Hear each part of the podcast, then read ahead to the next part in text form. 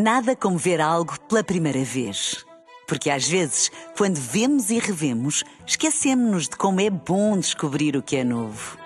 Agora imagine que viu o mundo sempre como se fosse a primeira vez. Zais. Veja como se fosse a primeira vez.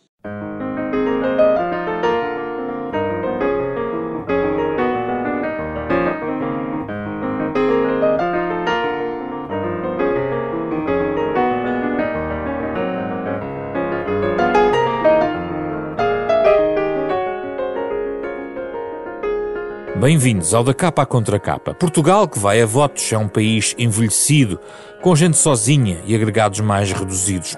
Os portugueses que vão a votos estão cada vez mais escolarizados, concentrados no litoral, com o número crescente de alojamentos arrendados. Nesta edição, queremos refletir sobre as estatísticas e analisar as tendências no nosso território que obrigam a respostas da sociedade. Agora que temos resultados provisórios dos censos, cruzando com os dados que podem ser encontrados na Pordata, que políticas pedem os nossos números.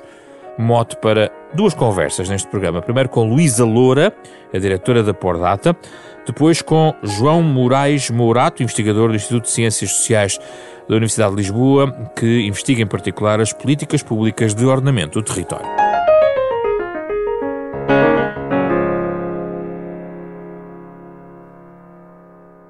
Bem-vinda, Luísa. Obrigado por ter vindo aqui ao nosso programa.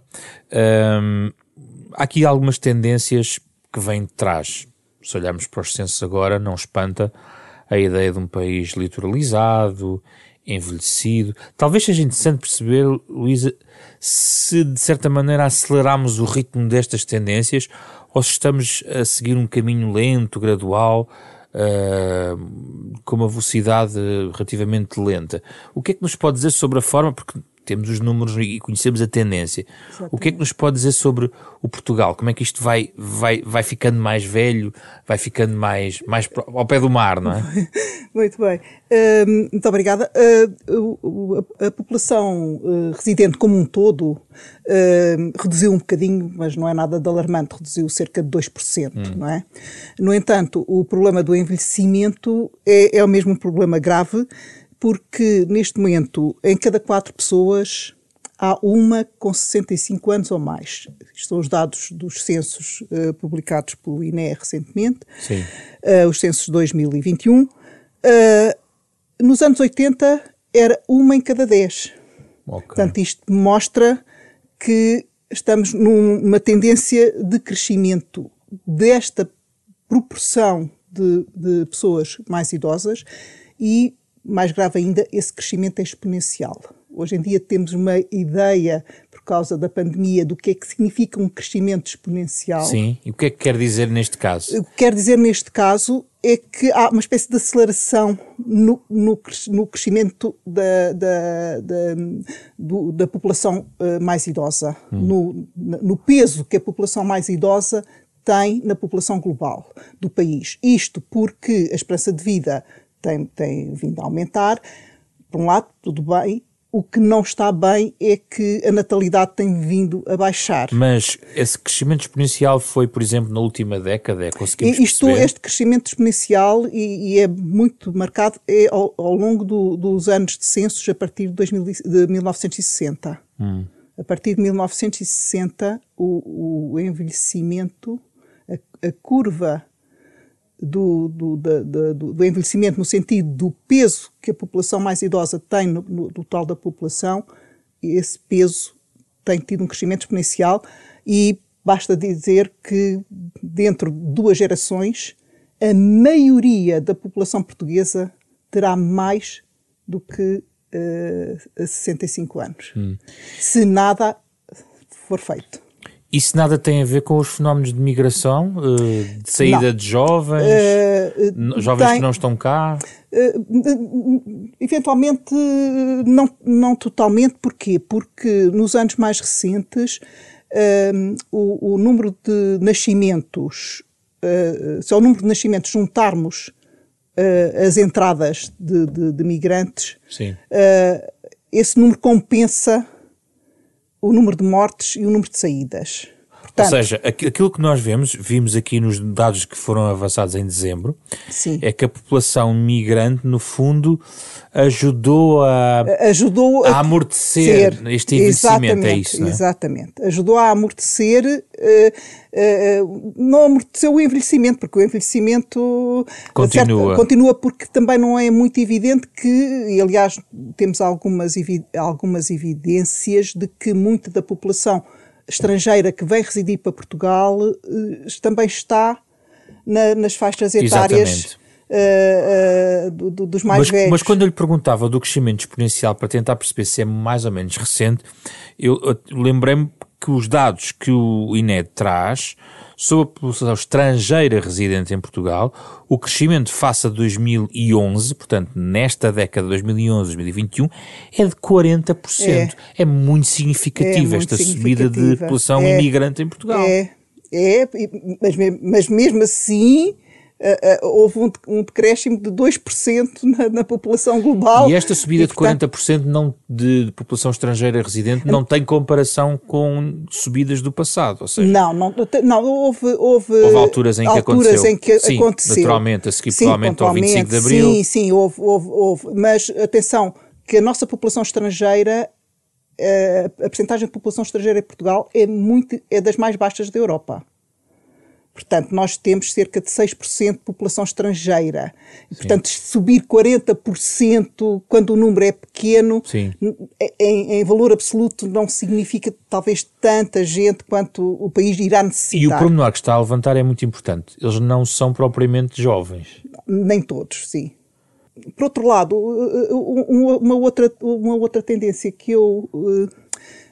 que, que se notou nestes censos e que eu, na altura, fiquei um bocadinho preocupada, mas depois, olhando para a Europa, percebi que se calhar era, era mais um bom sinal do que um mau sinal. Sim. Tem a ver com aquilo que o, INE chama os uh, agregados unipessoais. Uh, o que acontece é que em Portugal, portanto, uh, a proporção de agregados unipessoais é de 20% e a média na Europa é de 35%.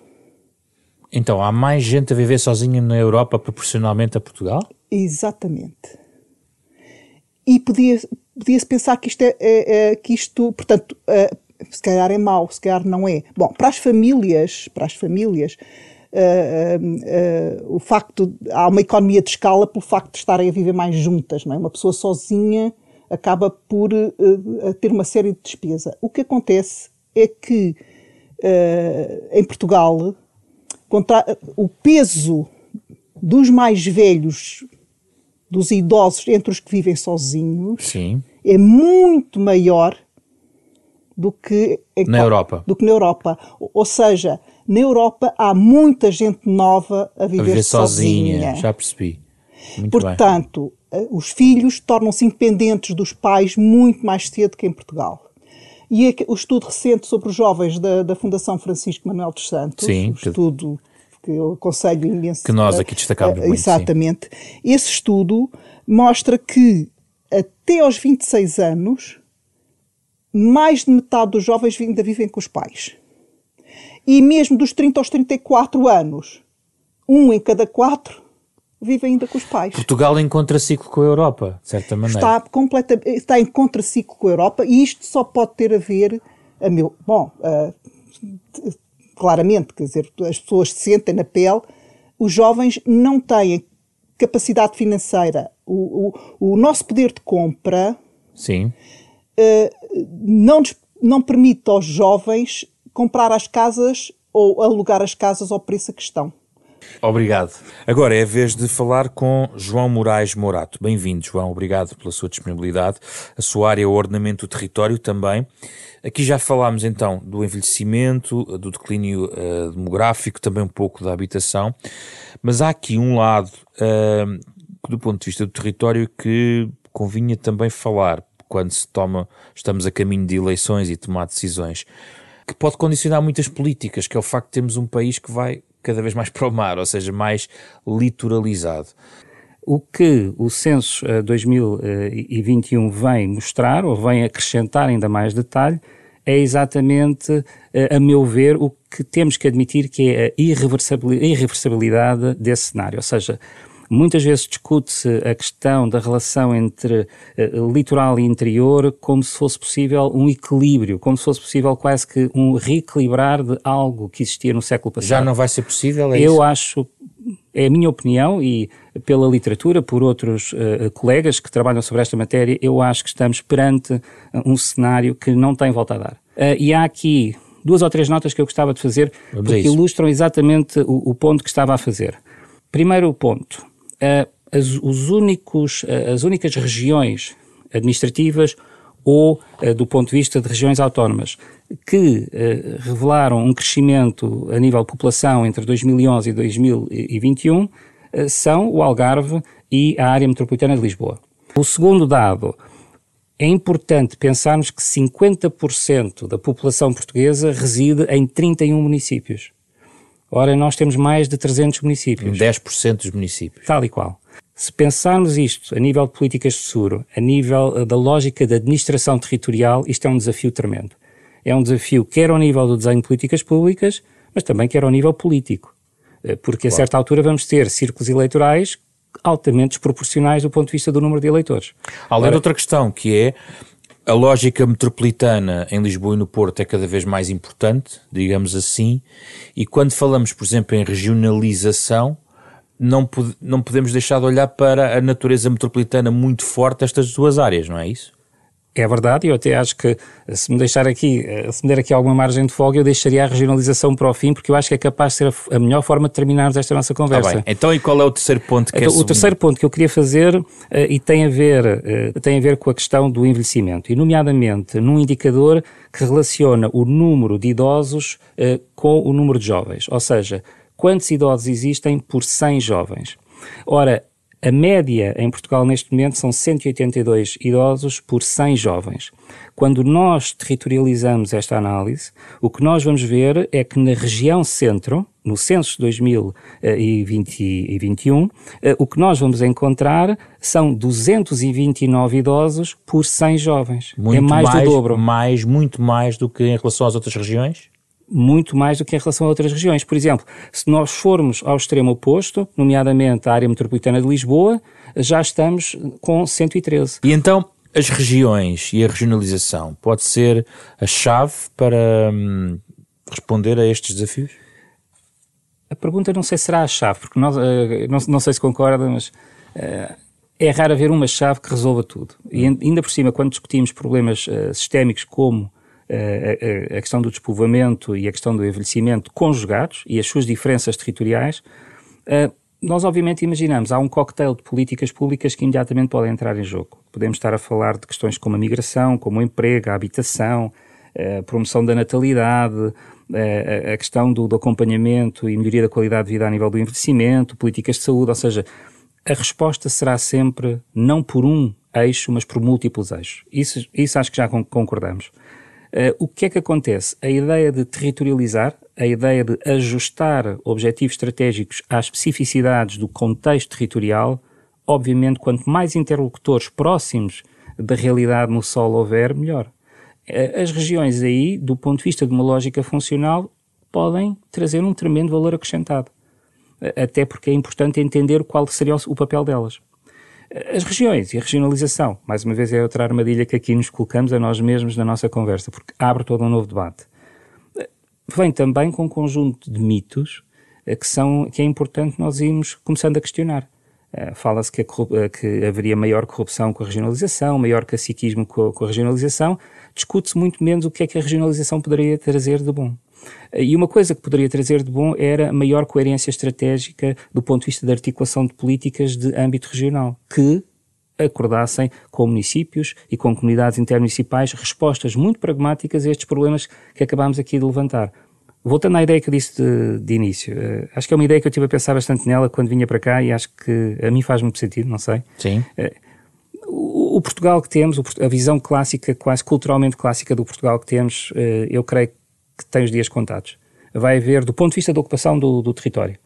Uh, o Portugal de hoje já é muito diferente uh, daquele até que existe a nível do, do, próprio ensino, de tudo aquilo que aprendemos enquanto estamos na escola, eu creio que é importante começarmos a discutir qual é o Portugal da amanhã e ao discutir o Portugal da amanhã, há um conjunto de pontos que eu acho que são muito difíceis, que são, vão, vão gerar um grande, grande clivagem política uh, no que diz respeito à sua natureza e, e, ao, que, ao que implicam, mas é inevitável fazermos. A regionalização, mais uma vez, indo ao ponto que levantou, é uma espécie de janela aberta para discutir tudo isto se o debate para aí for, for levado. Agora, que isso, isso, é algo que nos sai do controle. Muito obrigado pela sua presença. Falámos com João Moraes Mourato, investigador no Instituto de Ciências Sociais da Universidade de Lisboa. Antes falámos com Luísa Loura, diretora da Pordata. Olhamos para os números e para as políticas que esses números pedem, agora que estamos à beira de ir a votos. Foi mais um da capa contra capa, parceria da Renascença com a Fundação Francisco Manuel dos Santos. Pode ouvir este debate na versão integral em podcast, também nos sites da Renascença e da, da Fundação Francisco Manuel dos Santos. É um programa com o genérico original de Mário Laginha, esta semana com Carlos eh, Vermelho, eh, Ana Marta Domingos, André Peralta e José Pedro Frazão. Estamos na próxima semana com outro tema em debate.